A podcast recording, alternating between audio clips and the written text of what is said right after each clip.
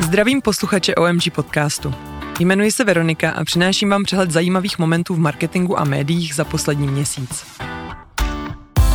Rok 2023 se bude vyznačovat pokračujícími trendy umělé inteligence, metaverza, krátkých videí a živého audia. Tyto trendy ovlivní i marketingové aktivity, například skrze větší zapojení AI a virtuální reality, rostoucí obliby živého audia na platformách Twitter Spaces, Clubhouse nebo Discord a čím dál vyšší požadavky spotřebitelů na uživatelskou zkušenost.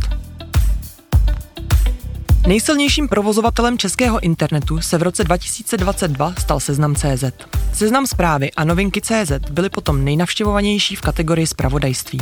Na druhém místě se umístila skupina Mafra, následovaná mediálním zastupitelstvím Impression Media. Obrat českých e-shopů byl v roce 2022 o 12% nižší než v předchozím roce. Elektronika jako nejsilnější segment meziročně opět poklesla.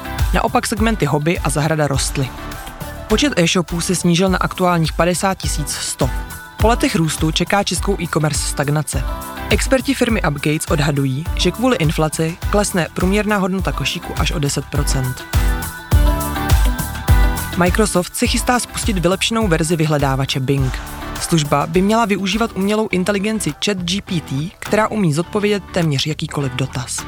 Microsoft doufá, že by tato změna mohla zvýšit tržní podíl vyhledávače Bing oproti dominantnímu Google. 57% uživatelů streamovacích služeb preferuje vysílání s reklamami, pokud to znamená, že ušetří 4 až 5 dolarů měsíčně na předplatném. Vychází to z výzkumu Hub Entertainment Research.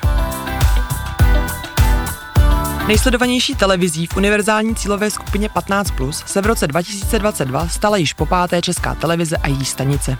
Televize Nova ale vyhrála u mladších cílových skupin 15 až 54 a 15 až 69. Nejvyšší meziroční navýšení podílu sledovanosti si připsala skupina Prima. Tuzemské televizní stanice doručily v roce 2022 na reklamním televizním trhu srovnatelný počet GRPs jako v roce 2021. Nejsilnějšími obchodními sítěmi z pohledu doručených GRPs zůstávají Media Club a Nova Group. Nejvyšší meziroční nárůsty na úrovni jednotek procent si loni přepsala Atmedia. Ukazují to data z monitoringu Nielsen Atmosphere. Vydavatelé tištěných titulů zvedají pro rok 2022 své prodejní ceny.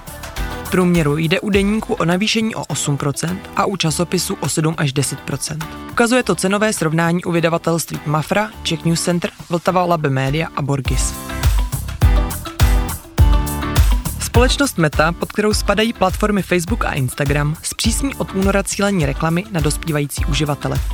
Nezletilé nebude možno cílit podle pohlaví, ale pouze podle jejich věku a lokace.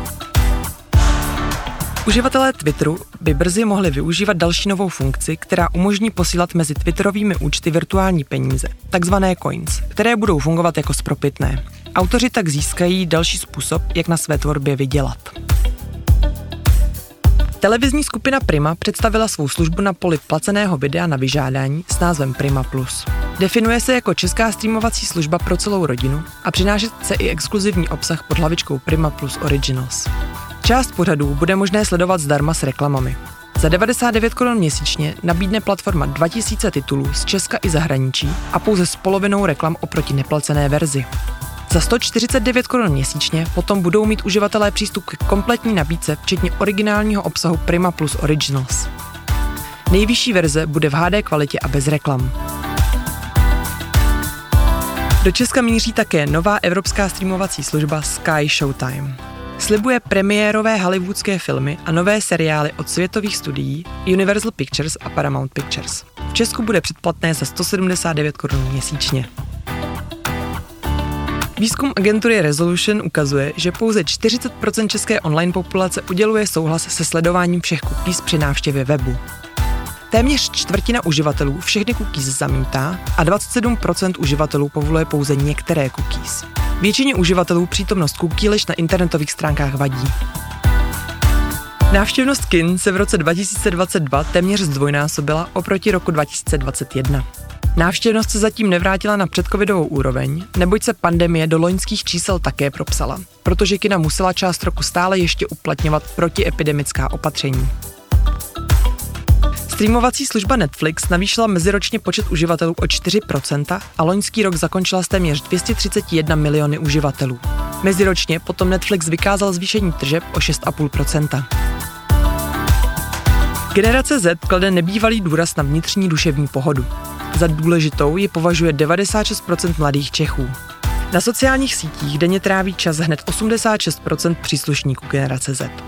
Většina z nich si však stále dokáže najít čas i na tradiční zábavu. Ve srovnání s obecnou populací mladí Češi více sportují, častěji chodí na párty nebo do hospody.